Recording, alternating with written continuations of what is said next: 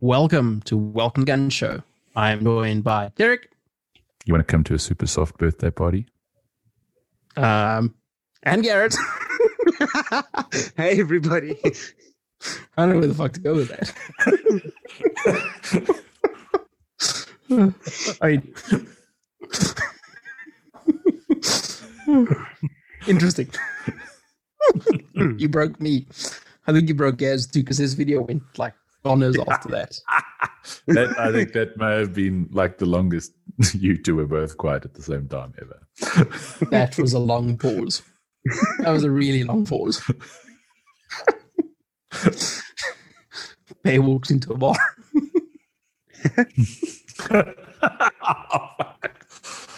Horse walks into a bar. Why the long face? I've been watching a lot of Letterkenny lately. Okay. No, I horse haven't walks into a bar. Barman, White horse walks into a bar. Barman says, "You know, I've got a horse named. Uh, I've got a drink named after you." Horse goes, "What? A drink named Kevin?" The joke's been around since my childhood. It's a classic. my uncle loved it. a, a joke does not have those sort of legs unless it's classic. Yeah, no, exact. I, I agree. I agree. I, I strongly approve of that joke. Hmm. So uh, we're going to start tonight off with a uh, an announcement, and then we're going to roll into some drill of the month things, and then we'll get to the actual topic that we're uh, we're going to discuss. Um, so we were contacted today by the uh, guys at Flatback Alpha, who have asked to get in on this drill of the month thing uh, by sponsoring a stand and a swinger to the uh, to the winner of the uh, drill of the month draw, which is happening in yes end of September is when this is happening. Yeah. So That's it. Um, I'd like to say really thanks to the uh, guys at Flatback Alpha for, for coming in on this. That is an awesome prize, and uh, I'm sure whoever walks away with it is going to enjoy shooting 1,000 bullets at it. Um, and hitting it with zero mic. I mean, you better be good at shooting swingers. So, because Yeah, otherwise, it's, re- it's really cool of them to, to make that available. So remember, um, the winner is not going to be the person who shoots the best score on Drill of the Month. It's going to be um, you. You just have to compete in in the first six. Uh, you, you have to have. Doesn't matter if you have the longest time and the worst score. If you've if you've uploaded a score on every one, um, you go into the draw and then, then it'll be a random win. So if you listen to this when it launches, you'll have today to still enter. If you listen to this the day after it launches, sorry for you. you have missed the boat. But we can be bribed. And for my bribe, I will take a thousand bullets. I stand and swing it. no jokes aside, uh, Gaz, T, and I are not uh, are not part of the draw. Um, so even if we end up like participating in all six, uh, we still won't put our names in the hat. Um, Well, I might get someone else to put my name in the name Hmm. yeah. we, we may go under pseudonyms though. Yes. This There this dude Frick Hughes, no one who no one has ever heard of, just took the entire thing. Surprise entry. Wild card. Yeah. well, we won't do that.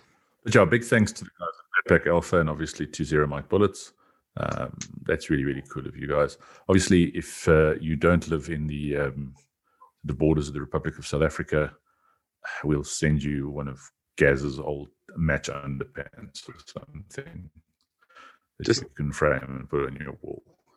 Yeah. Does he do you sign them after every match so we know which match it's from? I take them off signed. Ah. Other people sign them Well, they, all them ha- off. they all have a unique mark. yeah. So, Yeah, Bill, if you win, you at may have Fatback that to and look Zero forward to. well, there goes all of our international submissions. Yeah, I don't think Bill is going to be submitting another one. Why, why did we have no entries for the May drill of the month? I, I don't know. It doesn't make any sense. Uh, so, D-Bag, you wanted to talk about uh, this month, this month being April. Uh, this month will be gone by the time you guys listen to this. You want to talk about some of the submissions we've seen? Yeah, I just you know, I, and I'm I, we probably mentioned this last week, but we, we're actually we're really grateful for the, um, you know, the, the the participation that we've had, and and I really hope that that even if you didn't get a chance to enter the April and you you, you may not be eligible for the lucky draw unless we can wangle someone else into sponsoring something else, um, that that guys keep entering. It's it's really good to see. It takes big balls to put it up there if you fucked it up. Um, so, you know, honestly, I think it's, you know, if, if you ran a spectacular time and, and five X's, um, it's pretty easy to put it up there. If, if something went wrong and, and, and you ran eight seconds and three eights and a seven, um, that's a lot harder to share with the world.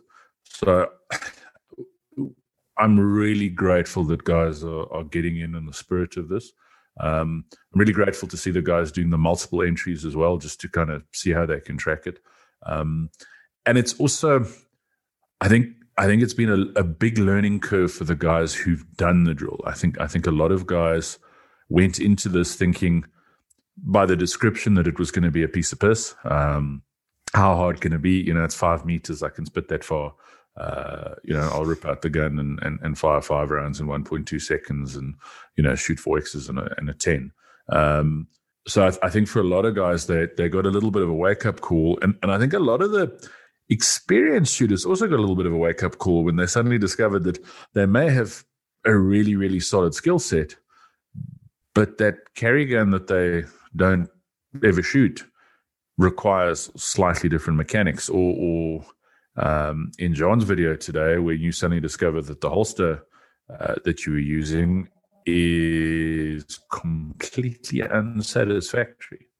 Uh, and you know, rather learn that while while doing a drill um, than not. And and that's why I say I, I, it's really nice to see how guys have, have jumped in on this, and I really hope we we have that continue. Um, I think uh, it'll be really nice to see guys getting the the new ones and that. So, uh, you know, we, we're going to try and find you drills that keep in this theme, um, relatively low round count, r- relatively simple, uh, but but a good test of of skills with with your defensive your defensive pistol.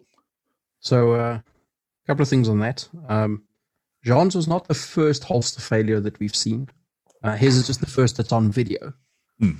Uh, Max had some spectacular problems with uh, with his holster during his very first attempt at the draw. Um, I snagged a shirt on my first attempt, and I've moved where I carry my Enigma as a result. Gaz, did you not also snag a, a shirt? I did have a bit of a shirt snag, yeah. Oh. That was my fault, though. So, yeah, well, it it doesn't necessarily have to be equipment failure. To a lot of people have seen issues that may be once off or may not be once off that they probably weren't aware of before, which is really sure. good. Um, yes. Seeing that failure on, on video was uh, was spectacular and quite funny. Uh, if you guys want to keep on doing video, those are those are very cool. Uh, you don't have to do video. Say photo of the time or photo of the target mm. um, is what you need. And I don't think we've seen anyone do this, but please make sure that you use clean targets. So if you've shot it once, stick up a, a clean B8 um, before you shoot. I think everyone has. Um, yeah, I I, th- I, think so too. Um, just that makes it a lot easier to see what you're doing, and makes it a lot makes it impossible for patches to fall off and uh, and get unfortunate scoring. So. Or, or, or, to run it five times and patch over the, the worst ones and leave the five X's. Um, because I know how you gamers think, because I know how I think. Don't give away the secrets. what I've got is I've got a pencil that's exactly 355 in diameter. I dunk it in some grease and then I stick it through the. so you have the grease rings. I'm glad to shop... see that you've brained this. That's how I shot my first one clean.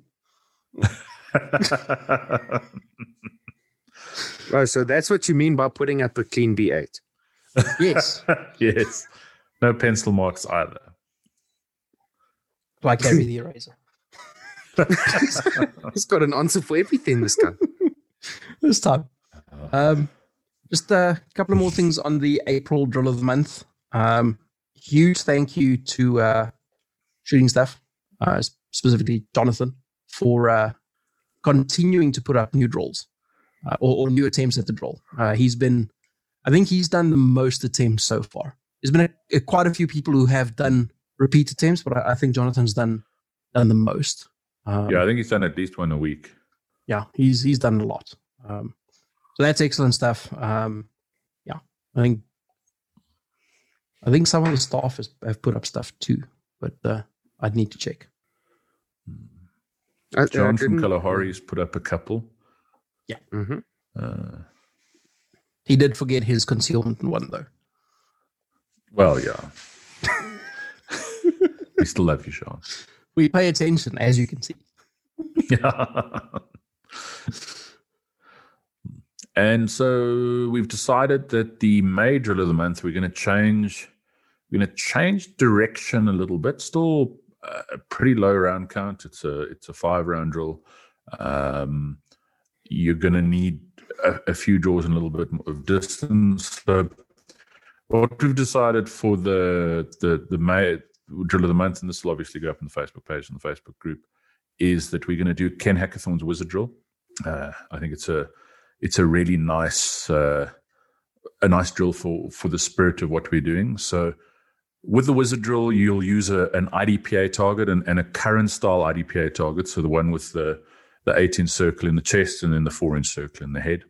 Um, and your hits need to, headshots need to be in the in the circle in the head, not just in the head, but in the circle. And obviously, the body shots need to be in the 18 circle in the in the body. So we're going we're going a a, a sort of rougher target area. Um, Ken gives you a maximum of two. And, so if you if you want to pass the drill, um, you have to do each each string in under two and a half seconds. Um, obviously, for for your own sort of uh, development, it's it's nice to kind of keep track of your times and and not shoot a 2.49 and go, you know, wow, yeah, I've made it in life.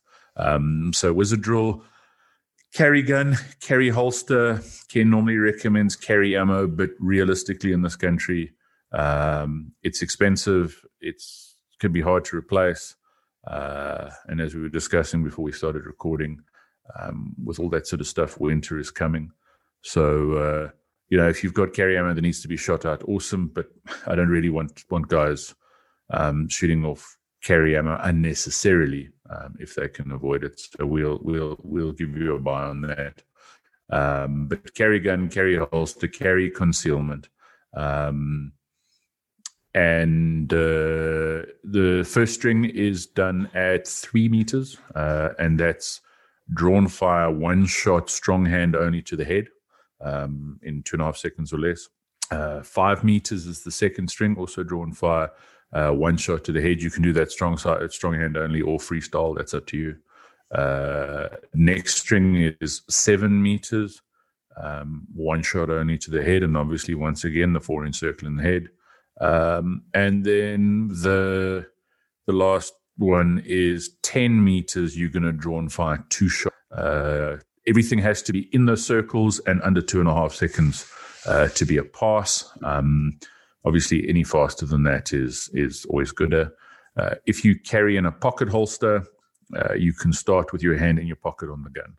Um, if you carry on the belt, uh, then any of the normal sort of start positions.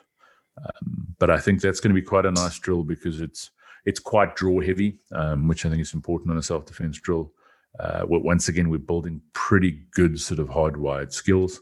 Uh, and uh, as with last month's drill of the month, you may find it's a little bit more challenging than it sounds in um, in theory. Uh, and obviously, if you if you're crushing the two and a half second part time, then maybe you should consider a two second part time for yourself. If you're crushing that, maybe you should consider a one and a half second part time, whatever. Um, but you know, so when, when we put, put this up, it's a fresh IDPA target, no patches.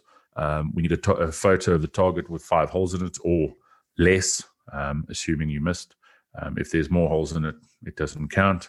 Um, and you can either show us five pictures of the, or, four pictures of the timer, or you can just give us your times. Um, as with the last one, if if you're doing it from duty gear or something like that, um, make a note that it was slightly different.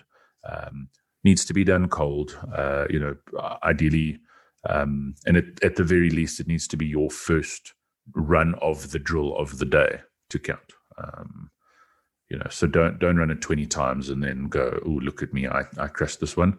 Um, and yeah, we'd appreciate your guys' feedback on the drill. I, as I say, I, I think it's quite a useful drill. I think it's a um, the, the, the timings are are pretty achievable. Um, the accuracy standards are not are not super challenging. Um, you know, the, the, the most difficult shot is probably the seven meter headshot. Um, but a realistic sort of accuracy standard, um, quite loose on the body shots, uh, pretty loose time. But Ken's whole background to that drill was pretty much a case of if you can clean that, you're a pretty solid pistol shooter. Um, you know, you're not you're not a you're not a class six shooter or USPSA GM, but you're a you're a pretty solid pistol shooter. So if you can't clean it, um, then it's also a good time to once again, like we did with last month's drill of the month, break it down and and see where where you need to work. Um, and also where your gear is letting you down. So obviously, skill more important than gear. Cool guy, cool guy, cool guy. Um, but if you're drawing your gun four times in that drill, and each time you're then having to rip the holster off of it, uh, then there's a weakness with your gear. Um, if if you can't get to the gun, there's a weakness with your gear. So use this as not just as a as a skill testing exercise, which is his primary sort of goal, but also use it as an as an example as an example of or, or a, an opportunity to test uh, your your carry gear. Um, you know, not and, and while I like this, yeah, it's cool to go shoot a match in your carry gear and all of that, but then we often give ourselves excuses. But with like a, a drill like this, that's four pretty fast draws in a row. Um, that's going to quite quickly show you if there's if there's weaknesses in your uh, in your drills. So this will go up time travel, time travel. This will go up last week Friday. By the time you listen to this, if you listen to this when it drops, um, I shot a, a, a, quick exemplar one today. Uh, I'll I'll put up the pics and, and we'll put up a description of that. Uh, and uh, jump in on it, guys. Uh, and we're not going to extend this one like we did with the April one because you're getting uh, you're getting plenty warning. It'll be up on on the Facebook group by by Friday the thirtieth. Awesome. So we will put up the uh, the detailed description of what the wizard drill is. Um, couple of things to note: distances are important. Follow the distance guidelines. If you shoot it at half the distance, um, you're not getting sort of representative skill level uh, and, and the ability to compare yourself to other people if you're shooting at a greater distances, you're doing yourself a massive disservice because you're not going to be able to make the part times. Um, even really, really good shooters are going to struggle if you push that furthest two shots up to 15 meters or 18 meters or whatever. Trying to do two body shots in uh, in and half seconds from concealment. So important to to uh, get the distances basically right. Um, obviously more important on shorter distances because the difference between two meters and three meters is massive. The difference between 10 meters and sort of nine and a half meters or nine meters, not that big. Um, hmm. try and get it right, but I understand most people are just basing it out. Um, the other thing is these are, and we should have called this the the the, the carry gun drill of the month, um, because this is highly focused on on carry skill and will continue to be. Um, accuracy is the number one thing that you need to meet um, realistically. So if you're if you're shooting uh, really poor hits in really good time, that's not as good as shooting really good hits in a little bit poorer time. Um, so just just bear that in mind. Where the where the rounds go is really important for the drill of the month. Um, yeah. The only thing worse than a fast miss is a slow miss. Yes. Uh, so yeah, you know, I, I think it, it's good. You know, one one of the things I notice for myself, which is really weird, is quite often my five meter um, time on this is quicker than my my three meter time. Um, I probably because it's freestyle, but uh, so that's something I often notice for myself. what's nice with this drill as well is those of you who don't have timers, and if you don't have a timer, try and try and get a timer. Um, you know, it doesn't have to be as as as cool as an AMG Commander is, and um, you know, if you, if you can afford one of those, you can get one of those, fantastic. But uh, don't not buy a timer because you need to have the the, the trickiest timer in the world. Um, you know, if if one of the little speed timers or whatever is is going to be, then then didn't have a timer. Um, but what's nice with this drill is you can do this with one of those um, phone shot timers with a part time. Um, you won't have your exact time, uh, but you can go. I was under two and a half seconds. I was over two and a half seconds. And if you feel that you were comfortably under two and a half seconds every time, then you know next time you run it, maybe try it at two seconds, or maybe do another run at, at two seconds, and then you know do one of those asterisk runs where you go, "This was my second or third run of the day."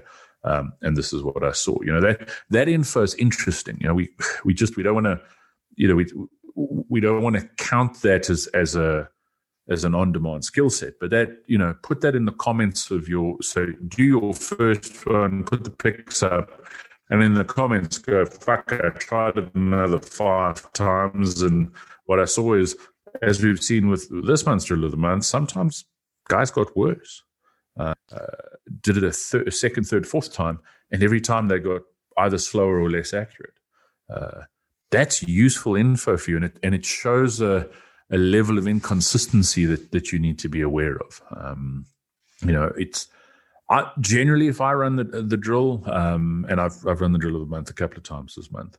Um, pretty much every time I've run it, I've run it more than once. I'll run it once, you know, take a photo of the time and the target, and then I'll generally try and run it a couple more times on the same target, just to kind of see what's happening. You know, is the accuracy remaining constant? Is is the time remaining um, similar? You know, am I am I getting faster? Am I getting slower? Uh, you know, I would expect to get a little bit faster on later runs. So um, don't be scared. You know, there was a draw. So it's five rounds. So if you do it five times, it's twenty five rounds. It's not it's not a catastrophic amount of of ammunition. Um, and at the very least, you're getting good sort of hardwired skills burnt in as well with your carry gear. Yep, absolutely. Gaz, any thoughts? No, all good. All covered. You're good. Yes. Sweet. Um, so shall we move on to the uh, to the main topic then? T. You're going to do this one more than once, Gaz. Sorry. I said, are you going to do this one more than once this month? Uh, maybe. Depends on whether he remembers the, uh, the correct ammo or not. yeah. Like third time lucky, I forgot the targets the first time. The second time I forgot the ammo, and the third time I got to do it. So, yay! well, next time you come to my office, I've got the targets and a timer, so all you'll need is some bullets. Okay, cool, awesome. I'll remember it. I'm going to try and get out to the range. We're permitting tomorrow.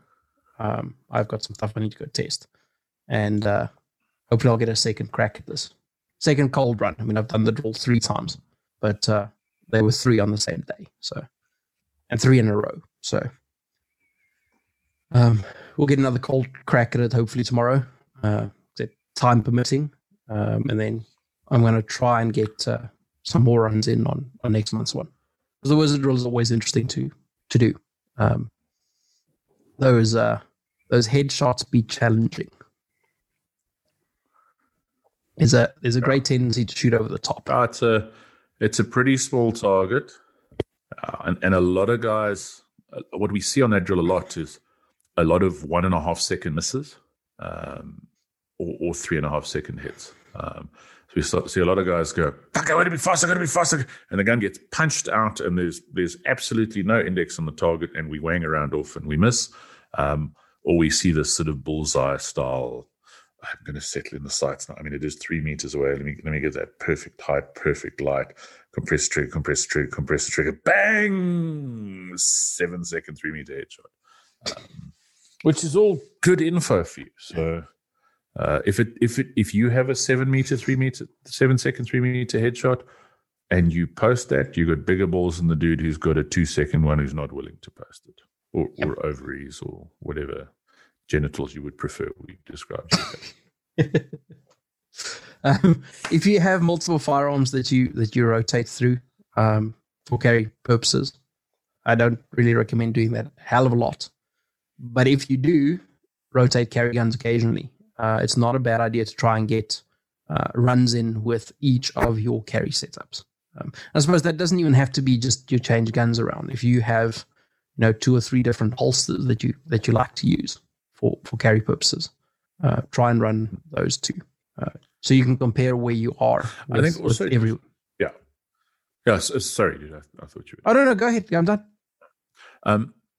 Also, if you've got if you've got multiple carry rigs, so for for example, um, during the week at work, you, your carry gun is a, you know, I almost said a, a dirty word, a Smith and Wesson shield that that you carry, you know, tucked in under your shirt, whatever. Um, and then on the weekends, you strap on your P09 um, so that your friends can see it at braais. Uh, try and do the majority of the runs with the setup you carry the majority of the time. Um, you know, there's no point. Oh, I'm gonna I'm gonna run this now. You know, with the the M and P five inch and the X three hundred and and the RMR and all of that cool guy shit, which I carry on the 17th of every month. Um, you know, try try and do it with. It's doable with the 38 snub that you may find yourself carrying, or the the PPK, or whatever. Um, so give it a try with with what you really carry, not what you tell people on the internet you carry. and you can just lie to everyone and say this is your, you know, soft setup. uh, no need to lie about it. Own it. That's what you carry. That's what you carry. One of those things. Yeah. Yeah. No one Alrighty. cares. Yeah, exactly. The uh, your friends might care, um, and hopefully they're the, the kind of friends who care because they want what you carry to be a workable solution for you. Um, and no one else is going to give a shit. And uh, in some instances, your friends might not even give a shit, as long as what you've chosen is not, uh, you know, absolutely silly.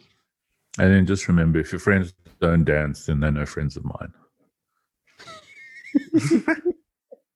Important information. so, uh, T, do you want to lead us into the uh, the main topic for tonight? And um, we'll see where that goes. Yeah, so actually came up in conversation the other day with with the king of the ROs, hi Jan, um, who was just he he he thought it'd be an interesting chat to to discuss, and I think we've we've kind of hit on this before, but um, if you've listened to multiple episodes of this, then the brain damage is probably bad enough that you don't remember. Um, what we look for in a match, or, or, what we think of as is a good match or a good stage, um, and with a particular, with I think his particular bent was was what you what you you know what makes a good match. Um, what sort of match do you look forward to going to? What sort of match do you leave and go, shit, that was an awesome match? Uh, and I suppose by um, you know by by the same token, what sort of matches do you go? I'm not going to bother to get up early on a Saturday morning and drive through to this, or do you leave and go? Well, that was a fuck show. So, a uh, couple of questions related to that. Um, does he mean matches in general? So, we're talking everything from level one and up, or uh, is he specifically looking at like leagues and nationals? I, I can't talk for him, um, so I'll talk for me. Um, I don't think it should matter. Uh, we shoot more like part of my thinking, and, and it's one of those things. Um, I shot IDPA for a long time. I still shoot it, um, and as much as I like to make fun of it, I still shoot it. Um, and one of those things that used to drive me up the fucking wall was when people put stuff together that that broke the rules or wasn't within the rules and they went, "It's fine. It's just a club shoot." Um, we shoot more level ones than we shoot anything else. Uh, you know, and, and and there are more people shooting level ones. Um, you know, there's a there's a fair amount of shooters who only ever shoot level ones who never shoot level two. Um, there's there's a lot of shooters who who will shoot level ones and twos who never shoot level three, and and and off we go. So, to my mind, I I kind of want the same thing. If, if if a club as a rule puts together a crappy club match, I'm not going to bother to go through. If a club as a rule puts together a really good club match and another club puts together a crappy level two, I'd rather go shoot the good club match. I, I don't really personally I I don't care what level the match is, I care what quality the match is. And that's not necessarily having the prettiest props in that. Um, that that's all about the, the, the sort of the stages you've put together. So, uh, so let's answer it like that because yes, no, I'll, I'll yeah. clarify. Sorry, guys, on on why I asked that. Um, it's not because I think that it should matter what level the match is. It's just if you're talking level twos, there are rules around the number of stages that you're going to be shooting. Um, and for level ones, those don't really exist. So I'm asking because I don't want to go somewhere and shoot a, a two or a three or a four stage match. Um, you know, if, if I'm going to go, I want to have probably six to eight stages, um, depending on where it is, because that's not always workable. But um, I, I want it to feel like a match.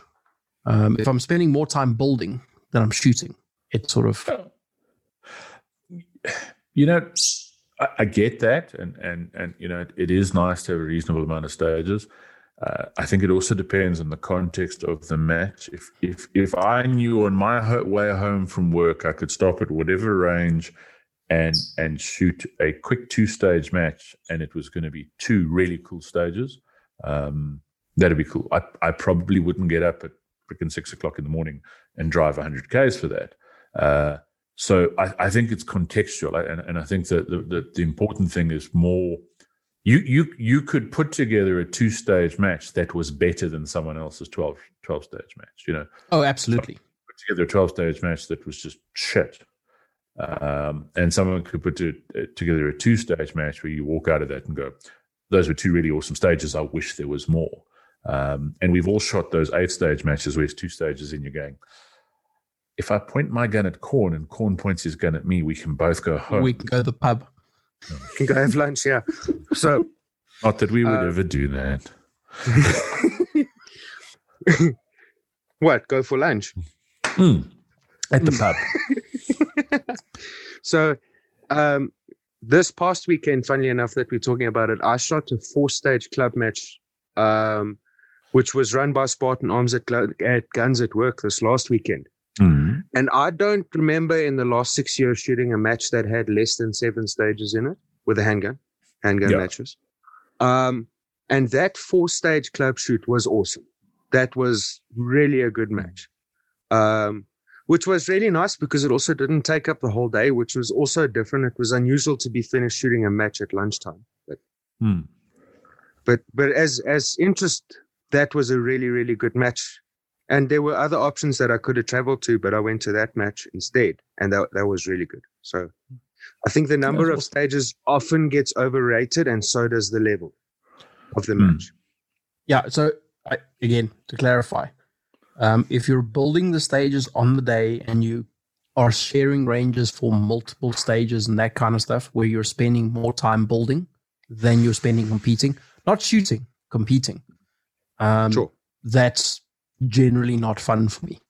Um, yeah, no, I agree. So it's so it's it's not so much the uh, I, I want to shoot ten stages or whatever. It's uh, I don't want to spend most of the day doing non-competing stuff. Yeah, no, sure.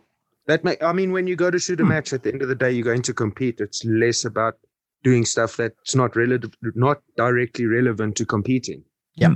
And it's not it's not judgment on the on the clubs who can't do that. Um, I understand that some places have limited space, and uh, you can't build the stages the day before because they'll steal everything, or you can't pay the two days worth of rental on the ranges because you have to build the day before.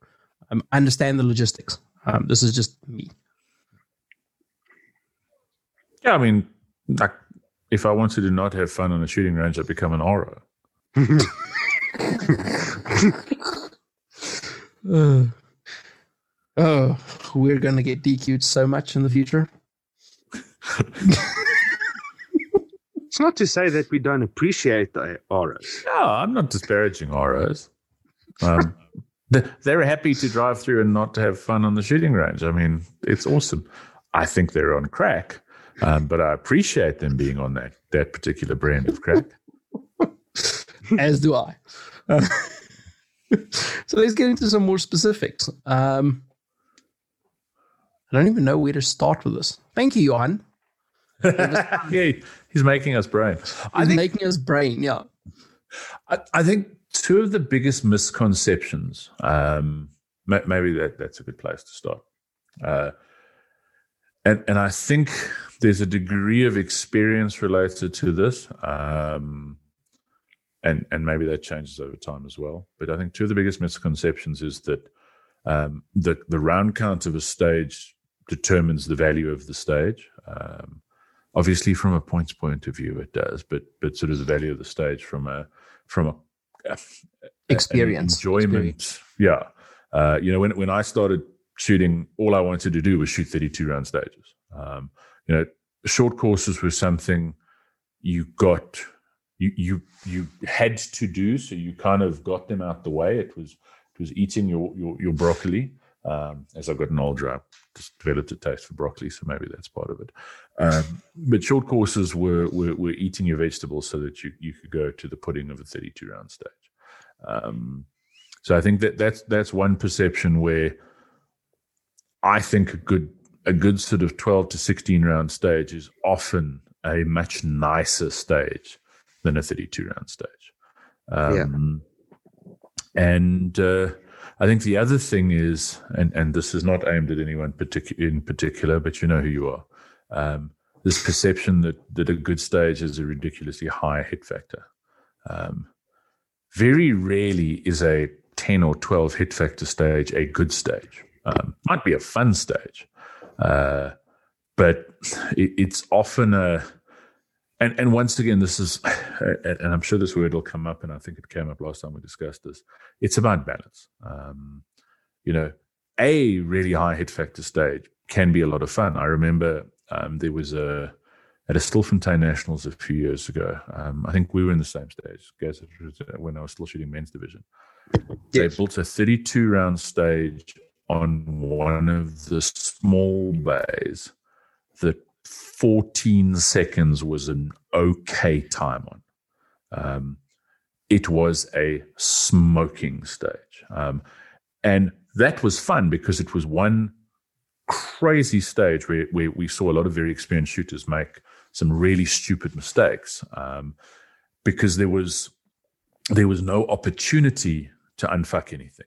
Um, you know, if, if you if you played a safe game, if you didn't take chances, you were going to be really hard off the pace.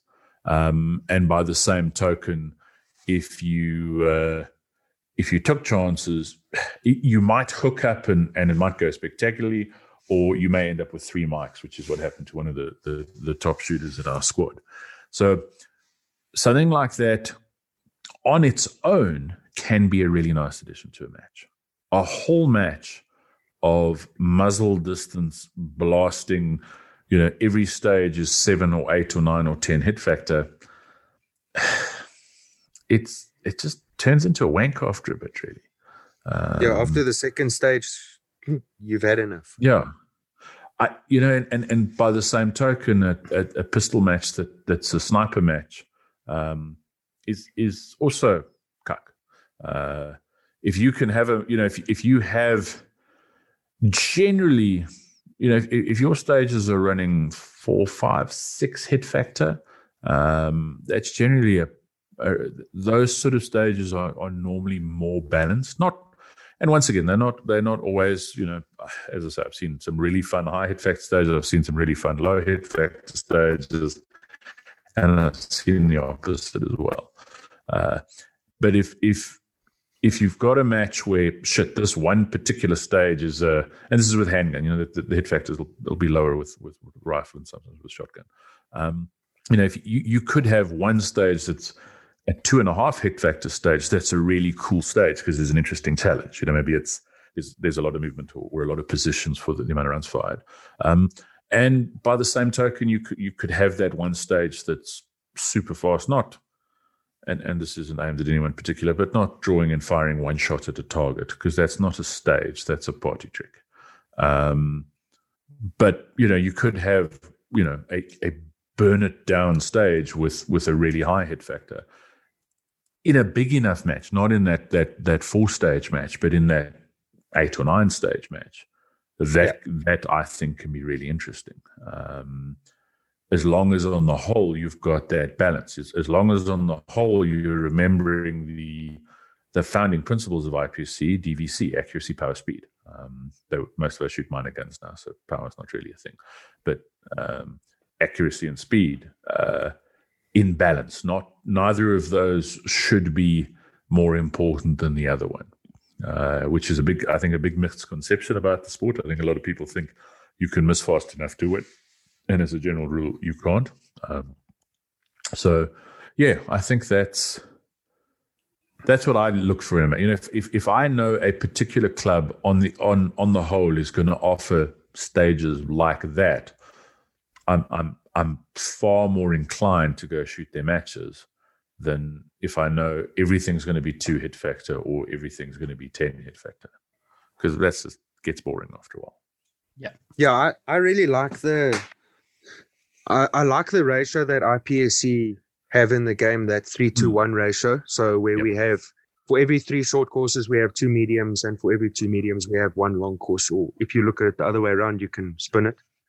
Um, one of the things going back to you talking about short courses, T, I think that there's been a fairly big evolution, and I, and I use the word strongly in short courses in IPSC. Mm traditionally three, four, maybe five years ago, we were shooting a lot of stand in the box and deliver nine round stages. Yep. That's flipped now where we're doing a lot of, a lot more like 9, 10, 11, 12, 13 round stages where you have to move. So you're not just standing still yeah. and delivering, which has really brought a nice dynamic and again, air quotes, balance into the short courses. Um, yeah, you know, like a, a three or four position 12 round stage can be really interesting. Uh, an occasional round round and stand in the box stage is fun. And, you know, mm-hmm. I, if, if, all your short courses are that, I, I, don't think you're, I don't think you're shooting the game as it's really shot today. Um, the occasional one uh, can be a jewel, and I, I'm generally pretty good at them. So it's not that I don't want to shoot them because I'm not good at them. I just think that that it, it, it, once again, what what what we used to see more. We don't see it as as much as they go. Fuck, we've got to run three short courses, so we'll do three quick nine rounds down in the box stages, so we can get to the real business of shooting thirty-two round field courses. Uh, and I, I would, I prefer the current sort of approach of making those stages because there's there's more points in three 12 round stages than there is in one 32 round stage. Um, mm. Yeah, so so they should be treated with a little bit more respect. I also think you know, with, you know, for example, on, on a medium course, we, we probably have between production and now with, with PO, that's very possibly the majority or the biggest chunk of competitors at the match. Um, so all of a sudden, a 15 or 16 round stage uh, becomes a particularly interesting thing. You know, I've, I've seen 15 and 16 round stages where you've got shooters of, of high skill levels debating are you going to go the the big balls, finish the stage on, stage on slide lock, or are you going to do the little tiny hamster balls, jam a reload in some way? Uh, and I think that can lead to things being really interesting because once again, the guy, the shooter with the bigger balls or or, or, or, ovaries, um, who pulls it all together and finishes that stage on slide lock, could potentially win the stage. Um, but if something goes wrong, they're going to drop from winning the stage to shooting a 65%. Uh, and I think that can be a really nice sort of challenge um, and, a, and a, an interesting sort of approach. And especially on a stage like that, and, and this is something I, I like to do with shotgun matches as well, but even on a stage like that, especially if you don't give them an obvious place to reload.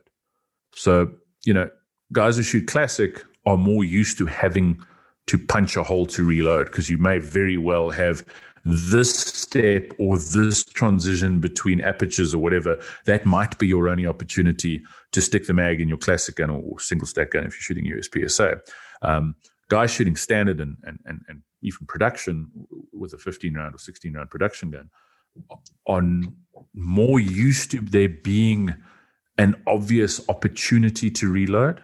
Um, so if you don't offer that, that adds an interesting sort of uh, dynamic, and especially if you're combining that with with something where the the round count is is tight. Um, you know, 14 rounds where it's like one step here or half a step um, can can give it a, a really interesting sort of what do I do? And and and as I say, like, and I'm, I'm sure we've said this on the show before. Some of the best stages are the ones where where Oaks are standing there going, the only way to shoot this stage is X, and another guy going, the only way to shoot this stage is Y, and both of them are right. Uh, I don't know what your thoughts are on that. Yeah, so not to give away too much, um, but I've been working on a handgun course of fire for a match that'll come up at some point in the in the near future. And uh, one of the things I've been experimenting with. Sorry, Z. I said we must chat dates with that. Yes, we must. Um, so the interesting thing that I've done with this, and course of fire is not not finalized, and like dates are not finalized, etc., etc. Um, but it's um, so I'll I'll tell you the, uh, the the round count. It's an eight round stand in the box stage. It's a nine round stage with movement and a mover. It's a twelve round stage with uh, interesting movements and probably some tricky positioning to get rounds.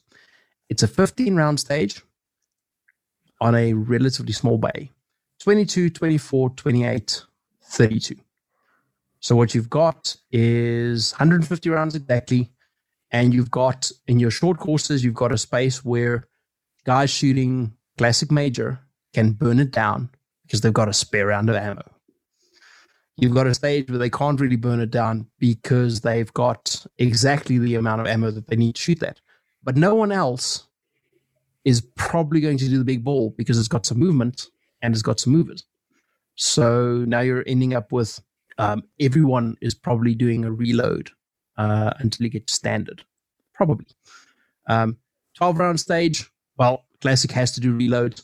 And again, production's probably going to be doing reloads. Um, and then when you get into the 15 round, well, production's going to do reloads unless you're really big ball. And then 22 standard has to do reloads, 24 standard has to do reloads, 28, 32, you're getting to the point where um, there has to be reloads and open. But the round count cutoffs are at a place where it is going to be tempting for people to run big ball. And it's going to be tempting for guys to uh, to to play it conservatively, depending on which way you, you swing on that particular stage. But it does that for every single division um, that we anticipate will be shot the match. I mean, if you're shooting revolver, those revolvers can no also have eight rounds or whatever if they want to. Listen, um, no one cares about revolver. But but you'll notice that there's only one stand in the box stage.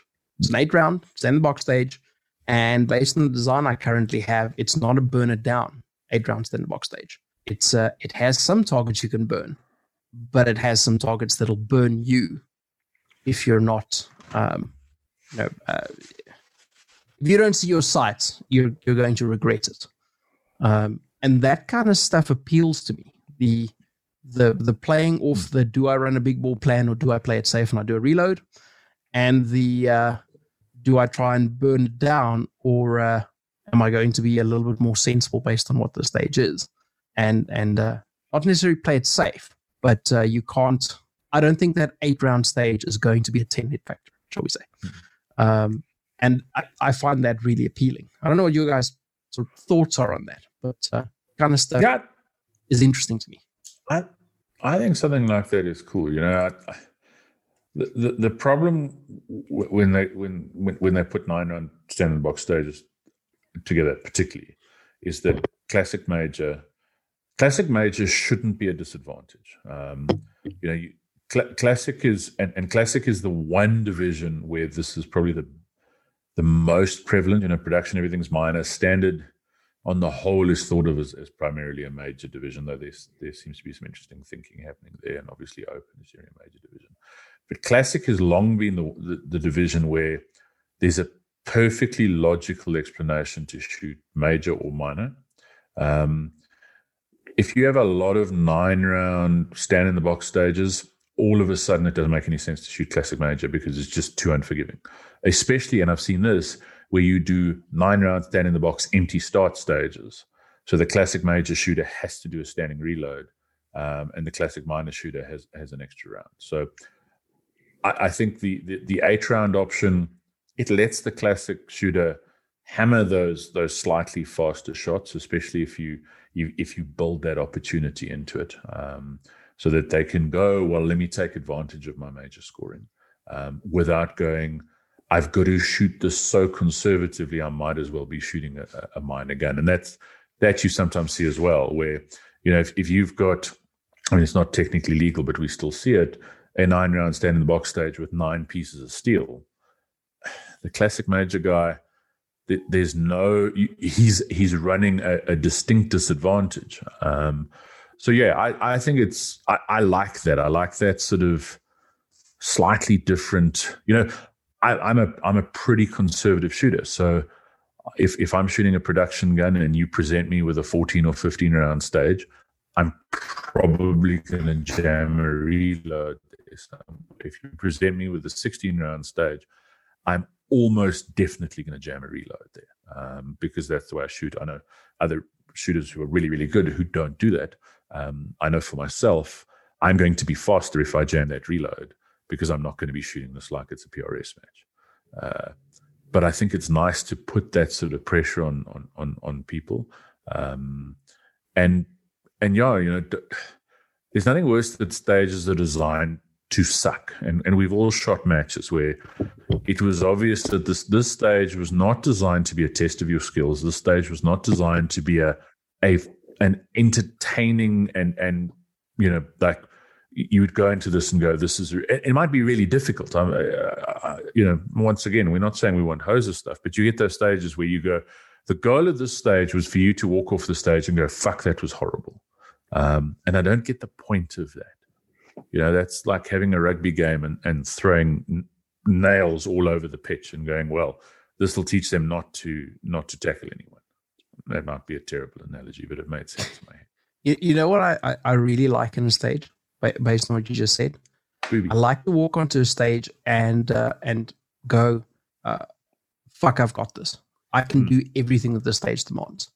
And that doesn't mean that every target's at three meters. I mean, I can shoot targets at 35 meters. Hmm. So I can walk onto that stage and go, I can do this. You put a mini swinger at 35, well, you've now diminished that. I can do this. Um, and the stage doesn't have to be easy, but I have to walk on, or I personally want to walk on and go, I can do this. It might take me a lot longer than it might take other guys, but I can do this. There's nothing that is impossible for me to do. And that's not just in, yep. in, in, terms of shooting, um, that's also apertures. Um, if you walk onto the stage and you're a dude the size of T, and they've got a really, really low go prone port where he needs to roll on his side because he can't physically line up his gun with his eyes based on how low the port is. The shots on the other side of that port don't have to be difficult for you to go, fuck, my my confidence in the that fuck I've got this is gone. Um, same thing if you've got high ports. Um, very really really uncommon. Uh, I think I've only seen it in one match. But if you've got a high port and you've got a, a relatively short shooter who's going, fuck, I can't actually see the targets without doing something silly. Um, that also takes away from the whole I've got this, which I think is important in the sport, um, personally. Yeah. The the 35 meter, and, and I remember the match with the 35 meter swinging mini. Um, yeah. That that honestly, for, for the majority of shooters, turns into um, a lottery uh, where your bullets may connect, they may not. And, and I saw at that match the, the skill of the shooter and the, the, the, rounds on the target were not necessarily that closely aligned. Um, you know, I've also seen, and we've all seen matches where you've got 35 meter minis that are then half covered with hard, with with hardcover. Um, that same and, match. Well, yeah. Um, if you've got that sort of thing, you know, especially for iron-sighted shooters, you, you you're starting to get into the realm of it's it's not a bullseye match. Um, so there's a timer going. It's without getting sort of too timmy, it's not the most practical thing. Um, and what are you testing? Uh, and, and and I think I think luck should never should never play a role in the results of a match. Um, I also think sort of, and, and this is something I've been very very vocal about. Um, low ports are are often oversubscribed.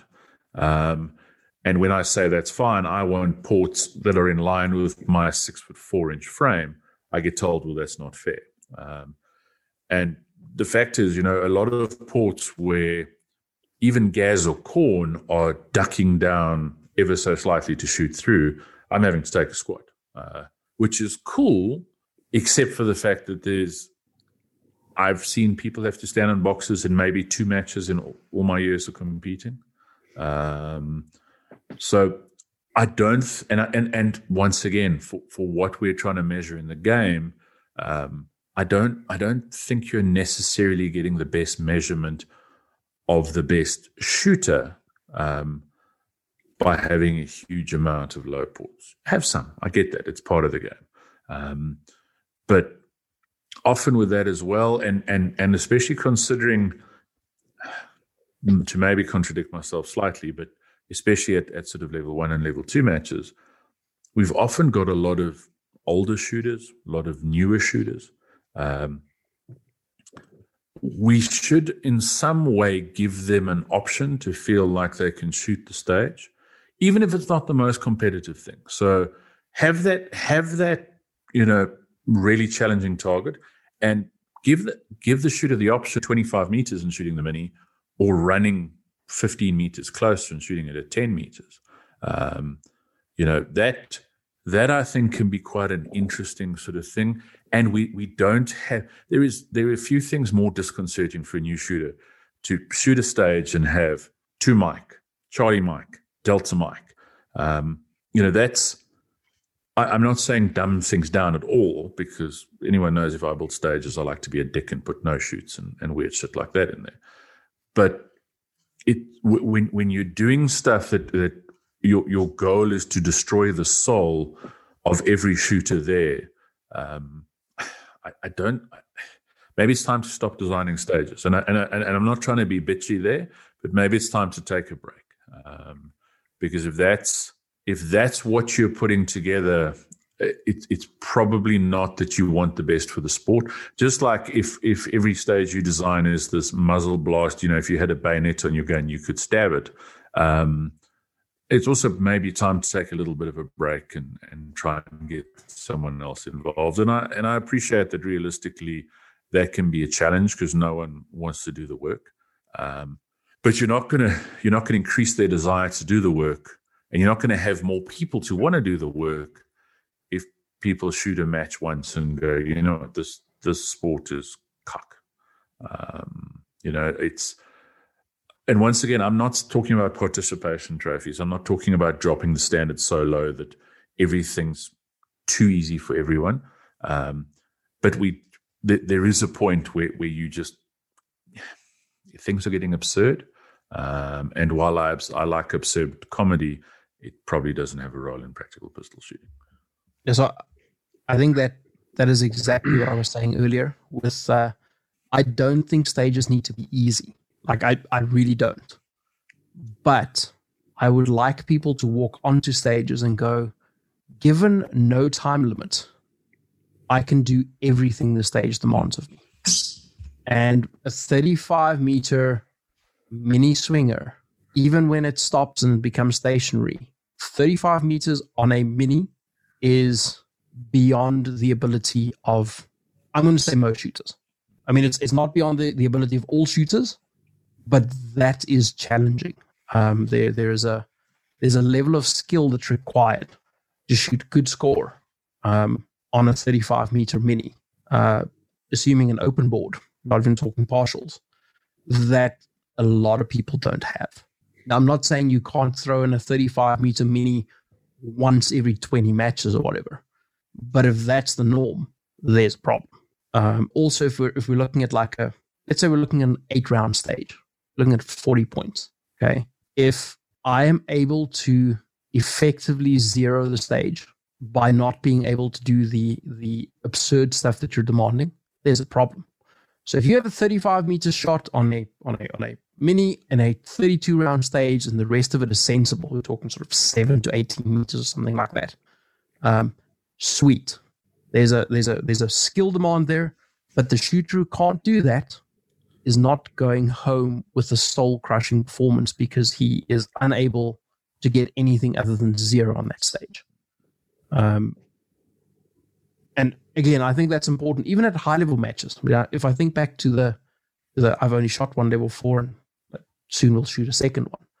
But if I think back to the level four, there was no stupid shots at that match. There was nothing that even I mean I, I was a I was a newbie to the IPSC sport back then. There was nothing that I felt I could not do given no time limits. There was stuff that was challenging because the clock was running and my head was going, I have to be fast. Um, even though that's that's not always true. You don't always have to be fast. Sometimes you just have to survive in stages because everyone else is making complete hash of it. Um, but there was nothing that match that made me go, "Fuck!" I'm, I'm, I. Doesn't matter what happens in this match. I can take half an hour to shoot the stage, and I'm still not going to be able to make the challenge. There was none of that sort of stuff. There, there were those two steals behind the no shoots on the bus stage. on the bus stage. I shot those, no problem. Those. I like those. yeah, they were, so, they, those were fucking those were challenging shots though. Yeah. Yeah. Sorry, guys. As the best shooter on this podcast, what are your thoughts? Um, I was just going to say that with a lot of the stuff we're talking about, you may not know what to expect at a match before you get to the match, before you get thrown all these curveballs or something like that. But the more matches you shoot, and the more matches you shoot at different ranges, different provinces, clubs, um, etc., cetera, et cetera, you'll get a feel for what the guys present to you and you get a better idea on what to expect. Yeah, you definitely do. And with that, we often see this philosophy philosophy of guys designing courses of fire that are going to challenge the higher end shooters and i use air quotes around that because it's not necessarily the correct philosophy a good match is a match where like cornet has been saying um, that any shooter can make let's call it 99% of the shots because there will be outliers for certain shooters and certain skill levels um, and that's not going to destroy their confidence. What a good match is going to do is it's going to bring about errors that shooters induce themselves. So the match shouldn't be forcing you to make errors, like T was saying earlier. You don't want to walk off a stage and say, that was terrible. I don't like the sport. So that's something else to keep in mind as well is most good courses of fire are going to make you make your own mistakes. So you induce the error yourself. The course of fire doesn't make you or force you to create or cause an error. Yeah, I, I, think that's that's a really good point. I've I've seen I've seen some some great use of of relatively close targets that forced guys to make mistakes. Um, and I think uh, you've said it, and I think Corn said it as well. Uh, well, actually, I know Corn said it. Um, it on the whole, the majority of shots should be doable by any I'm not saying any shooter. You know, I, I don't think you should have a a match where you know anyone who's never shot a gun in their life before should be able to hit the target. Um, mm. But a sort of high C or B class shooter sh- shouldn't be looking at any of the targets going, I can't do this. Um, you know, I, I, don't have the mechanical skill to make this shot.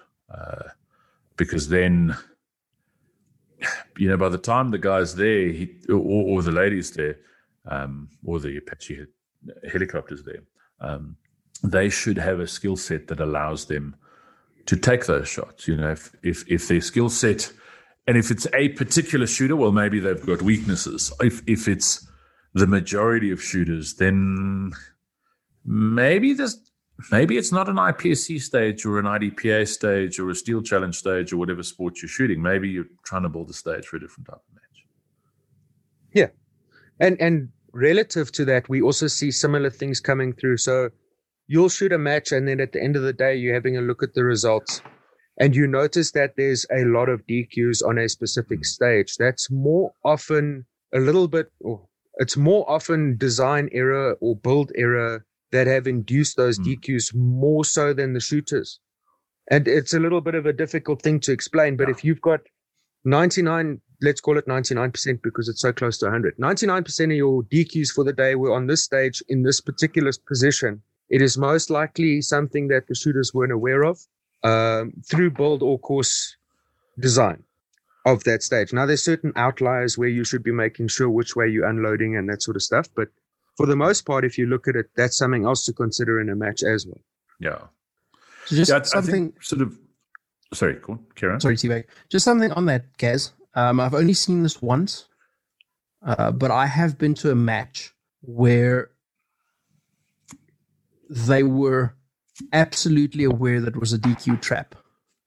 And you know it's a DQ trap because the RO on that particular stage, and again, this has only happened once. I'm not against ROs. I love you guys. Um, but I have at one match where the RO was standing in a spot saying that I'm going to send so many people home here today. Um, one, that's not the right attitude for an RO. But two, if you as the match director see that you're going to send a lot of people home on that spot. You need to change the layout of that stage uh, in some way to make it safer. Because remember, we're not sending people home because a DQ is a failure in your ability to shoot or, or to do something. We're sending people home because it's unsafe. And if you are building unsafe into your match on purpose or by accident, but notice it and don't fix it, you're being irresponsible. Um, yeah, that, that that shouldn't happen. I'm I'm I'm strongly with you on that. I think yeah. If if a shooter gets them DQs himself because they did something dumb, well, sorry, you know we yep. we've all done it or, or are going to do it at some stage. If you've got a stage where five people have de- been DQ'd because of a particular spot, to my mind, the failure there is not with the shooters, is with the stage designer. Um, because as Corn said, why are we DQing people? Because they did something so dangerous that that it posed a risk to other people on the range. So, you know, one of the things we do at Vector generally is if we, if you know, when we're working on stage design, um, we we are looking for that. We're looking at the well, you know, if the guy breaks the ninety here, um, or sometimes, fuck, we, we could have a situation where it's you know, not pointing at a backstop. Um, is is that risk worth it? To my mind, no, because it's a fucking game. Um, you know, it, it's never worth. And and you can have a good stage, and you can have a stage where there's some excitement in that without endangering anyone on the range. Uh, so yeah, I, I, I agree with you quite strongly there. I I think there's nothing to be gained. It, it's always interesting to me when you go into a match, and you'll see this m- most often at, at sort of level three and above, you know, where you've got two ROs on a stage, and they'll put one RO in a spot to see if you break the 90. And it's, you know, to, to my mind, to my mind anyway, it, it's a case of we know there's a flaw here. So maybe we should have been a little bit more careful about how we've designed this. And and, and no one here is saying, because I know someone's going to claim it, that everything should be straight ahead and, and boring and dull and safe and fluffy, um, because I think that's also idiotic. But I, I think what all three of us are saying is there's no need to there's no need to put together a stage where someone whose gun handling is good and whose safety consciousness is good could very easily be DQ'd because of of a target that that was badly placed. Um, you know, as I say, it happened. Guys break the 90, guys take a step with their finger on the trigger, guys do stupid shit. And unfortunately, they have to be DQ'd for that. Um, but if if we have multiple DQs in the same spot, as I say, I, I think I think we need to we need to sort of look inward and go, what did what did I do as a stage designer? What what mistake did I make as a stage designer? Um, that we had multiple DQs in the same spot on the stage. And we've seen those matches where, um, you know, every DQ that happens, or almost every DQ that happened, you know, you'll you'll have one dude DQ'd because he had live ammo in the safety area, and two because they took steps with their finger on the trigger, and seven DQ'd on stage three on the spot. I don't think you need to be a rocket surgeon to look at that and go, there was a problem with that stage design. And IDPA have introduced a rule now. I can't remember the exact number, but I think it's on the third DQ on a stage. And I think this is a bit nanny state, but on a, on the third DQ on a stage, I think they ha- the, the, the the MD has to ha- come have a look at it, and if there's another one, they pull the stage. Um, now, I'm not saying that that's necessarily the um, the answer. Um, but I, th- I think there is a kernel of logic in that. Uh, you know, because at the end of the day, we're playing a game with with potentially lethal things. Um, so if, if we've got a bad stage, and and that that most of that can be mitigated when we're examining the stages after we've built them. If we're looking at this and going, if I'm standing here going, is that is that the 89, the 90, or the 91? Um, that could be really challenging when I'm, especially if it's sort of in an arbitrary place. You know, if it's a case of, well, if you go past this line, you're going to break it. Well, that's one of those things. But we have a two meter piece of brand ring, and for 1.632 meters of it, it's fine. Um, but then all of a sudden, we take a step and we're now not hitting the backstop. Uh, maybe bump the target forward a little bit. Could, I mean, most matches, sorry, cool. Most matches are going to be testing your gun handling and your hmm. safety consciousness anyway, and you should be aware of those things about where you can engage this, where you can't engage that, etc. Where, when and if my finger should be on the trigger, blah blah. But a course of fire should not be inducing, and I use course of fire as a match stage target, whatever the case. It should not be inducing an unsafe environment because ultimately the ROs are there and the vetting and the stages and the rules and all of that are there to prevent unsafe environments from occurring and not actually rectifying the majority of those after they've happened. There's no point. That's not safe, if you know what I mean. Yeah. Yeah. By the time you've DQ'd, though, something dangerous has happened. Correct.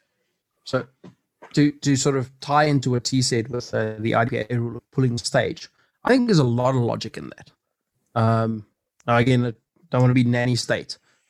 But I mean, I recall some stages where you start in a spot because it's the logical spot to start, or because there's a four start there. You draw your gun, you shoot a target on the 90, hmm.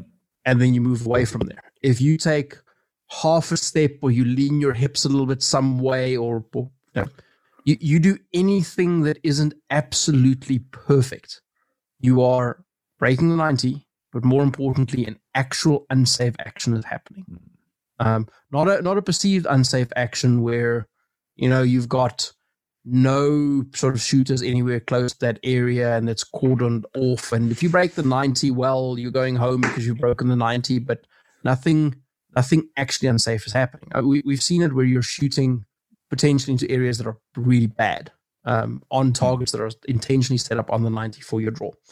I think in those instances, if it's not fixed during the uh, the the initial um, sort of vetting of the stage, which I think is crucially important and needs to be done uh, with uh, an eye on safety, shall we say? I think in those sorts of instances, pulling the stage would be a more responsible thing to do than to get to DQ number three. Uh, now those are, are rare, and that's a, that's a very specific example. Um, but we've seen it happen. We've seen places where you you walk up the stage and you're playing the role of the RO for the day, and you say to the guys, "Listen, guys, no jokes. There's a problem here. Be super cautious." Um, I think if those words need to come out of your mouth, there's a fundamental problem with that stage. Um, if it is, well, if you cross past this point and you engage this target, you're going home because you've broken the 90, that's one thing. But when you go, look, dude, this is serious. Just don't fuck up here because this is going to be deadly. No. That stage needs to go um, or it needs to be fixed. I'd much prefer it be fixed. But, you know, if that can't happen, it needs to get so, one of the things that's concerned me is is when you get those stages where they they get an RO to stand in a particular spot because this is where people break the 90 and you go if I break the 90 here I'm pointing again at you yep that is a problem um, you know that's so what you're going is if someone makes a mistake here we, are setting dies. up a potentially lethal situation um, that to me it, once again, it's a game we play with guns. It, it's it's not life and death. Um, it's not tactical to me. End of the world. You're not actually saving the free world from fucking the boogeyman. Um, you're playing a game with guns. To to turn around to a volunteer and go, I need you to stand here so that, and if someone points their gun at you, you get to send them home. Um, that just on the face of it doesn't strike me as the most logical thing in the world ever. Uh, so I think that, you know the, the the other problem with shit like that is, and and this unfortunately happens once again. This is not disparaging the ROs. It's it's just reality that you'll get a dude who'll run that stage. The whole squad sees him break the ninety.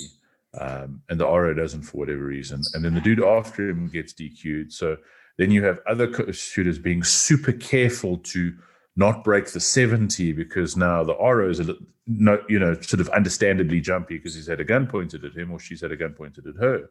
Um, and we end up in the situation where there's a, a bit of a competitive disparity because I've seen dudes win stages where they should have gone home.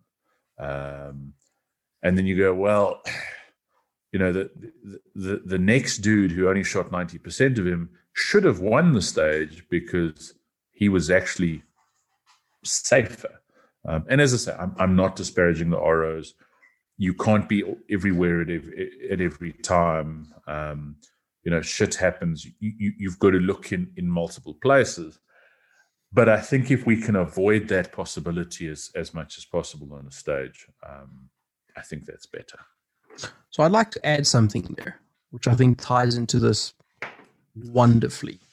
Um, and the ROs might actually like this as opposed to thinking we're a bunch of cocks.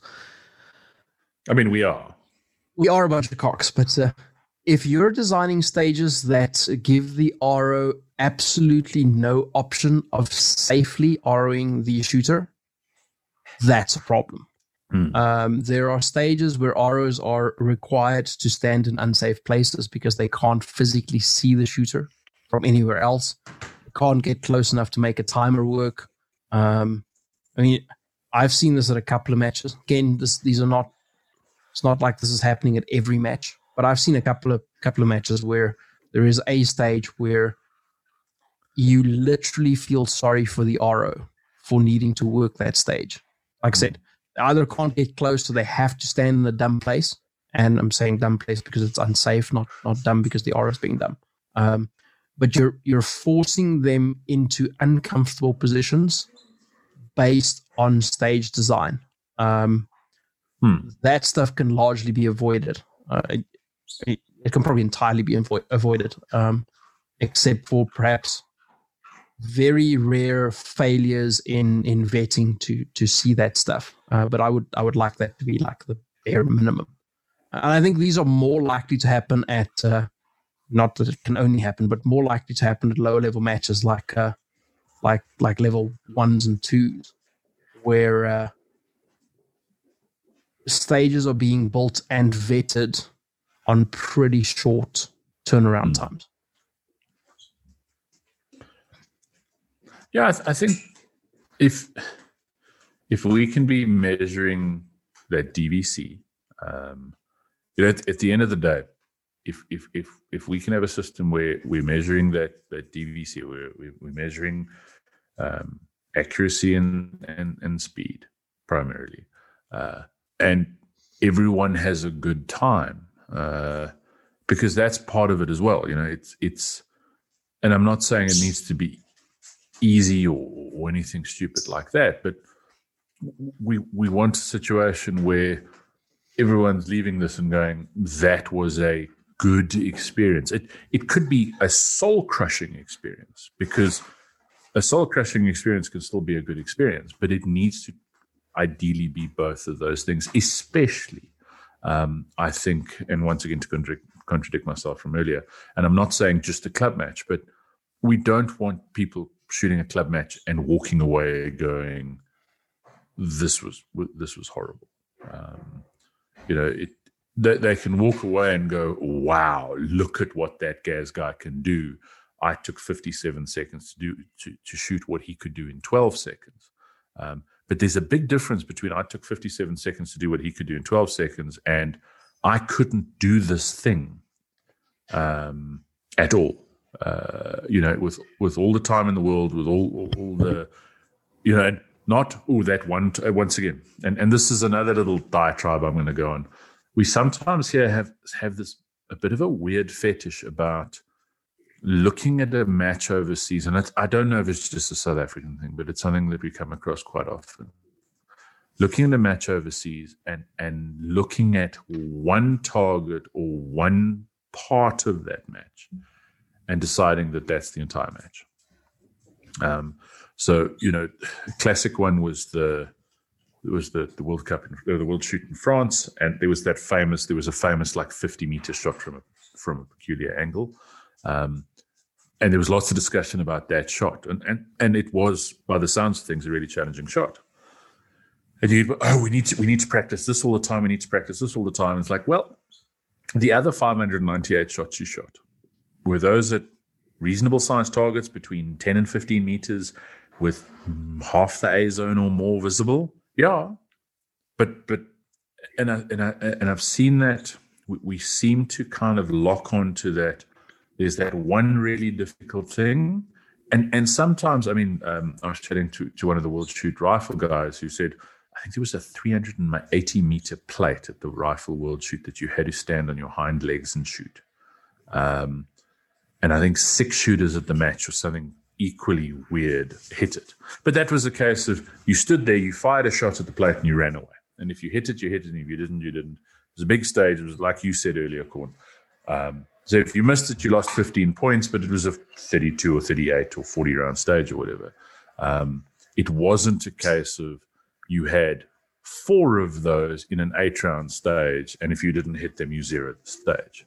Uh, and, and I think that's something we need to be we need to be cognizant of. Some, you know, the to my mind, what makes a good state, what makes a good match is if the majority of the match, so 80% of the match, falls into that interesting challenge or, or, or good challenge. Um, and then maybe we have 10% that is burn it down.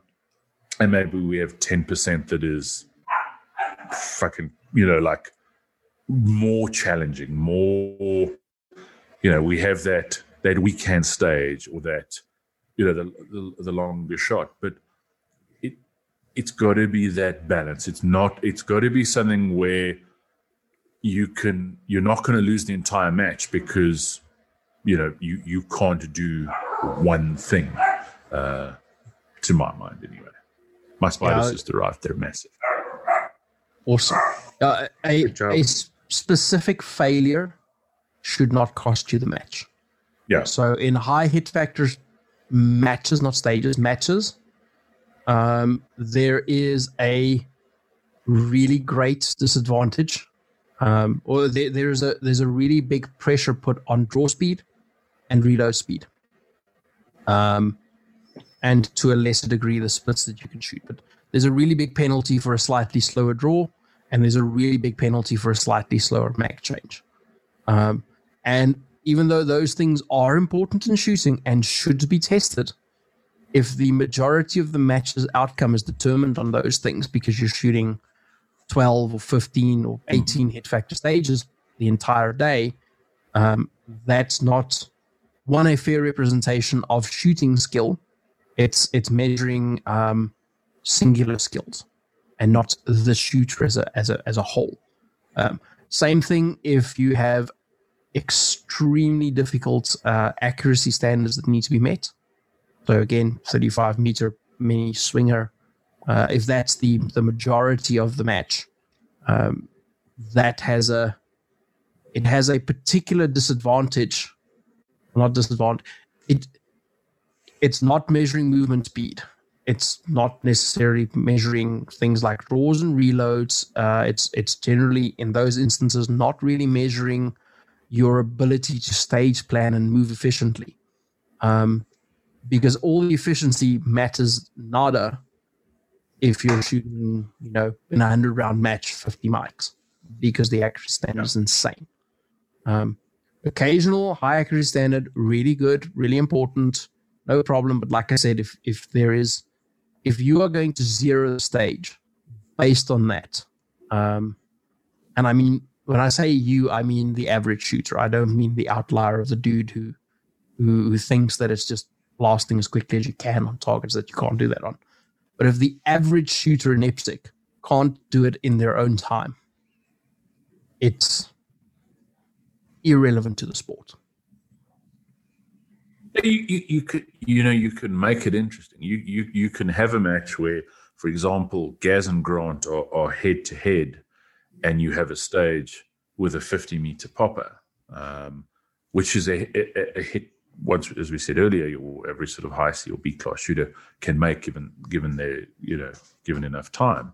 If we have something like that, and we go, you know, fuck, Gaz could punch that one a little bit quicker, and that can change the match. Or, you know, and, and even better in the same match, if we have another stage where we have a, a super close sort of target or, or a super, you know, a little bit more hosey stuff, um, so that it it measuring okay well we've got a lot of balance and then we've got a little bit of an outlier here that i think is interesting yeah Agreed. Um, if it's you know, a little I've, bit. I've said about certain clubs, and I'm not going to name clubs. Yeah.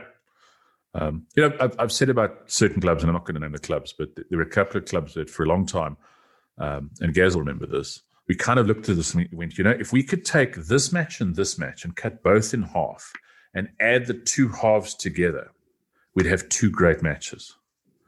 Um, but because we can't do that, we've ended up with two not great matches or sometimes kind of shitty matches.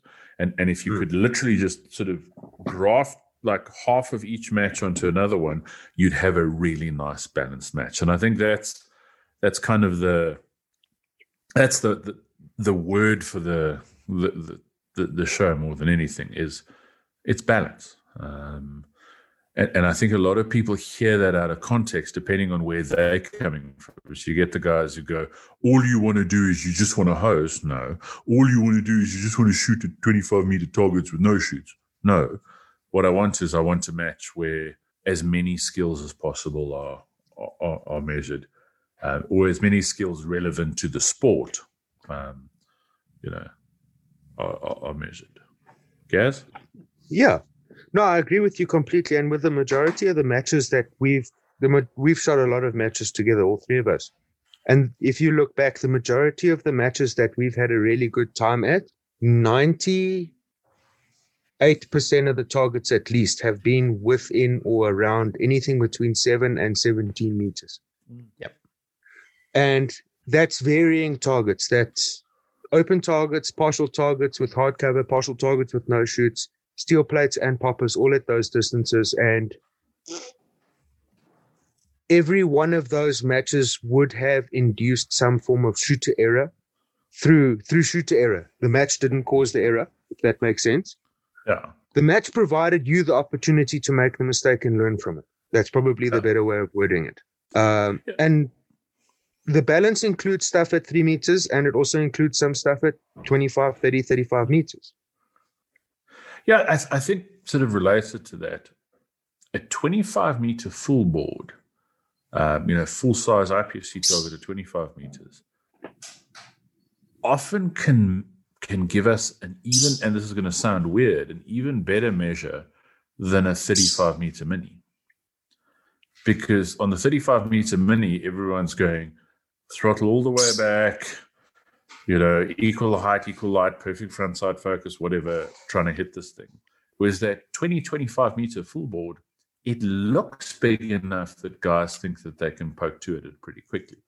Um, and as I say, that that to me is always the exciting challenge. It's the it's getting guys to to try something stupid. You know, I, I've seen lots of misses on two and three meter targets. I'm sure we've all seen it, where guys hose past the target and just wank off two rounds as quickly as they can, um, and hope they luck out. And I think that's that's underappreciated. Once again, we don't want a whole match of that, but I I don't see much use for and and whichever argument you want to use, but I don't see much use for sort of a really small target at distance with the no shoot or something in the way.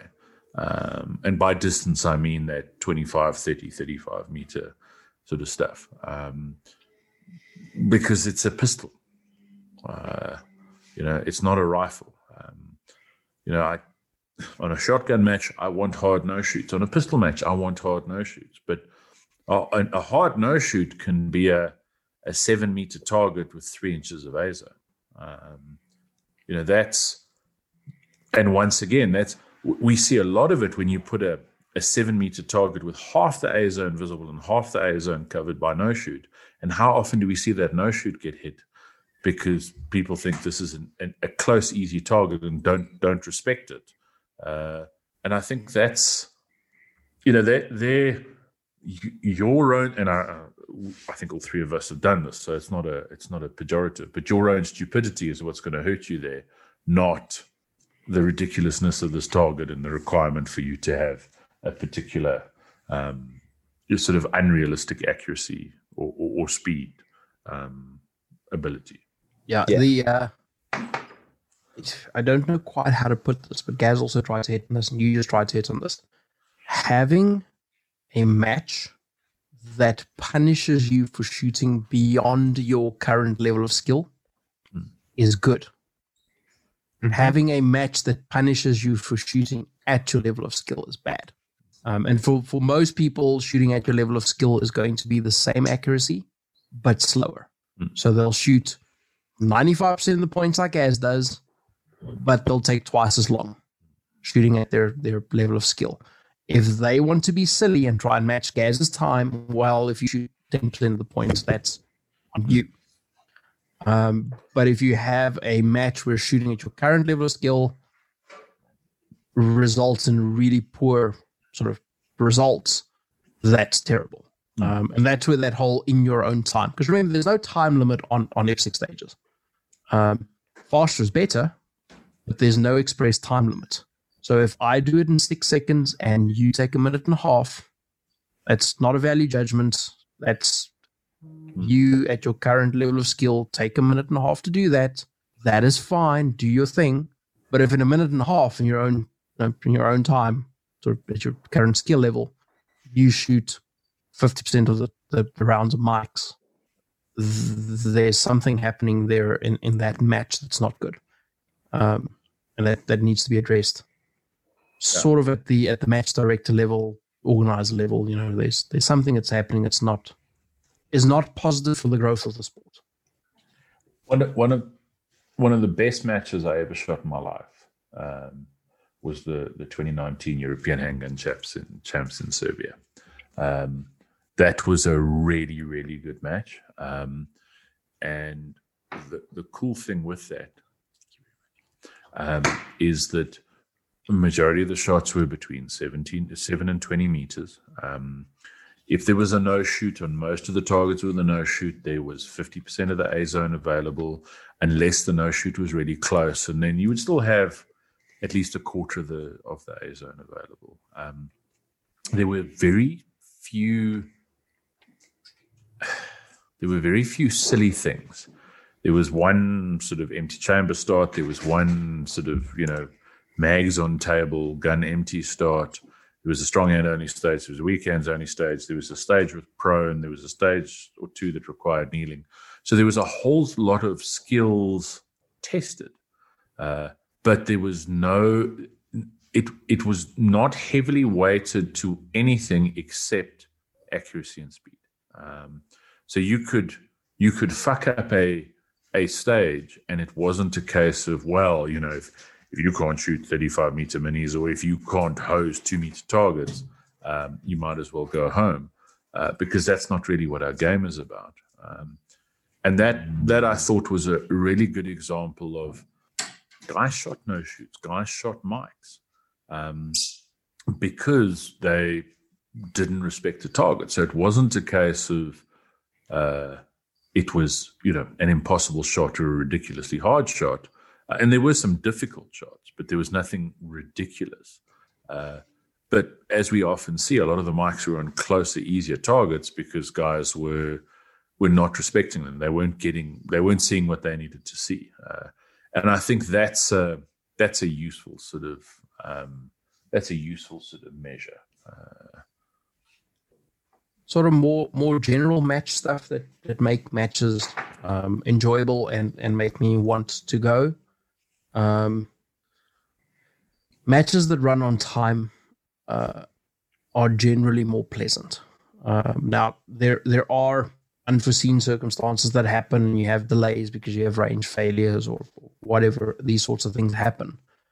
But if your match that you're hosting, as a rule, shoots 30 minutes a stage, and then there is a stage at every match that you host where there's a two hour wait, um, that's not going to be an enjoyable experience for me. And I might let it slide the first time because, like I said, these things happen. And in my head, I'm going to go, well, this is unforeseen circumstance. This happens. But in the second match, when the same thing happens, I'm probably not going to be at your third match. Um, again, I understand things happen and, and things are beyond people's control, but if it's a if it's a regular thing where you have major waits, uh, that's a problem um, because it negatively impacts uh, shooter performance. Um, I've seen guys check out of matches because there's long waits, and I've checked out of matches because there's long waits. Um, that's that's not great. Um, if you suspect that there is going to be long waits based on the course of fire that you designed and the way that your range is laid out, uh, it might be a good idea to um, not follow your range's logical range order.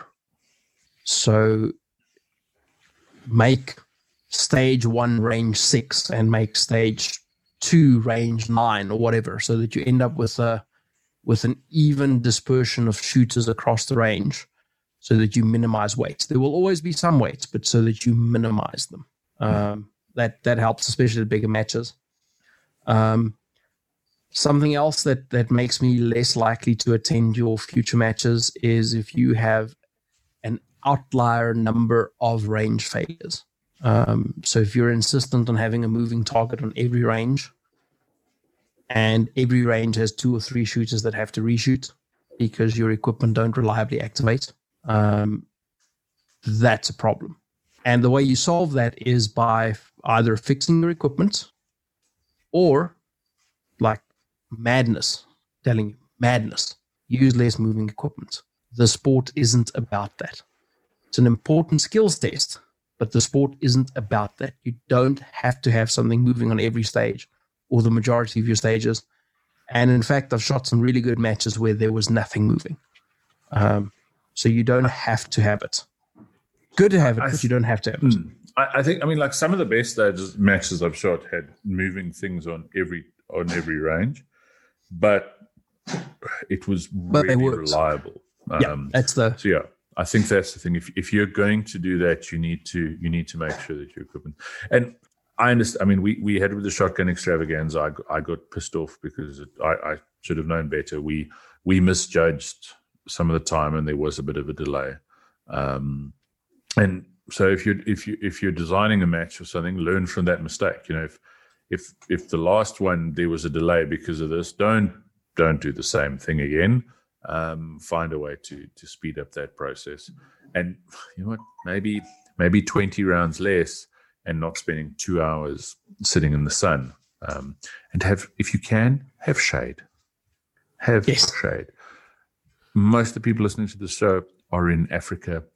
If you aren't in Africa, you may be shocked to discover that Africa in summer is fucking hot, and Africa in winter is still pretty fucking hot during the middle of the day. Um, so try not have people stuck in the sun with no shade cooking.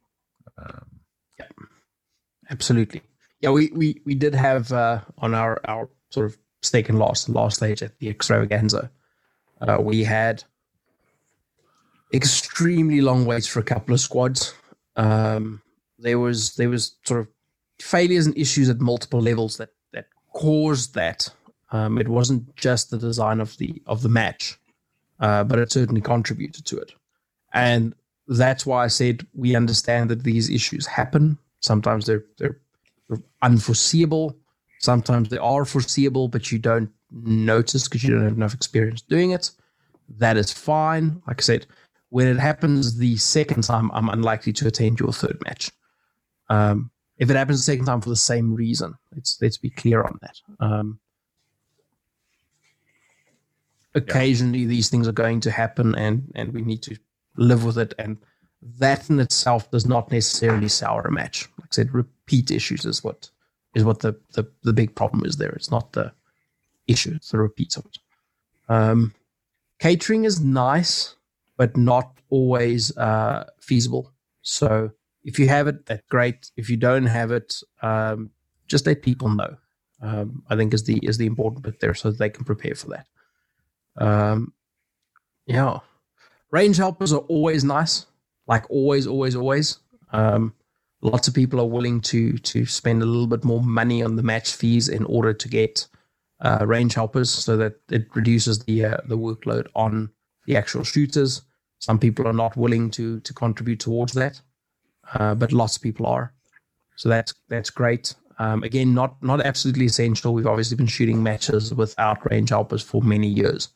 Um, but if you're going to be hosting a bigger match, and the option exists to do that, I, I would highly recommend you pitch that to the to the shooters and provide some upfront cost of what it's going to cost them, and then uh, make sure that that cost is uh, is shared fairly among shooters, shall we say? So find some way of collecting money.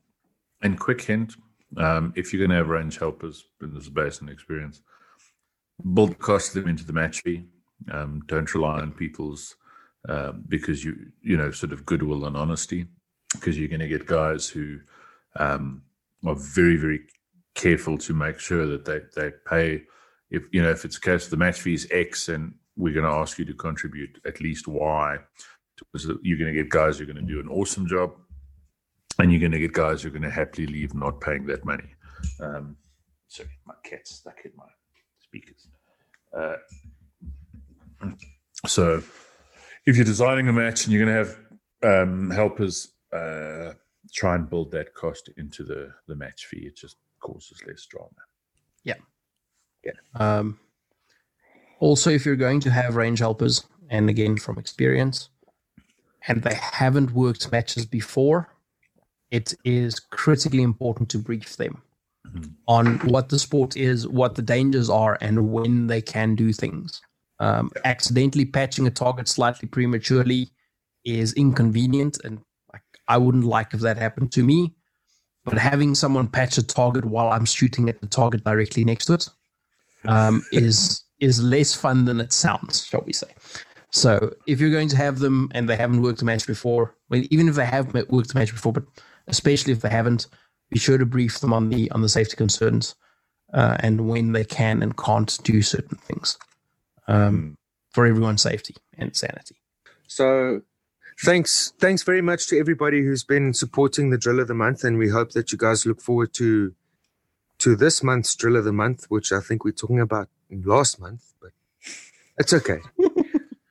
we hope that everyone participates the same and that everyone gets to enjoy the progression of the drills and um, what Terek's done with that and how that's going to apply and, and hopefully make you think about your carry gun and your carry gear. And we're incredibly thankful and grateful for all of our listeners and supporters, everyone who's interacting with us. Um, we've got quite a, f- well, we love you, Shaw. Terek got something Fuck. else to say. But Fuck you, Shaw. He is part of the club though, so he's a club member. Yeah, um, but still, so, you, Shaw. Yeah, we've got a couple of club members, and if you'd like to join the club, please drop us a rating of at least five stars. That's your that's your club fee. Thanks, guys and girls, go. and Apache helicopters.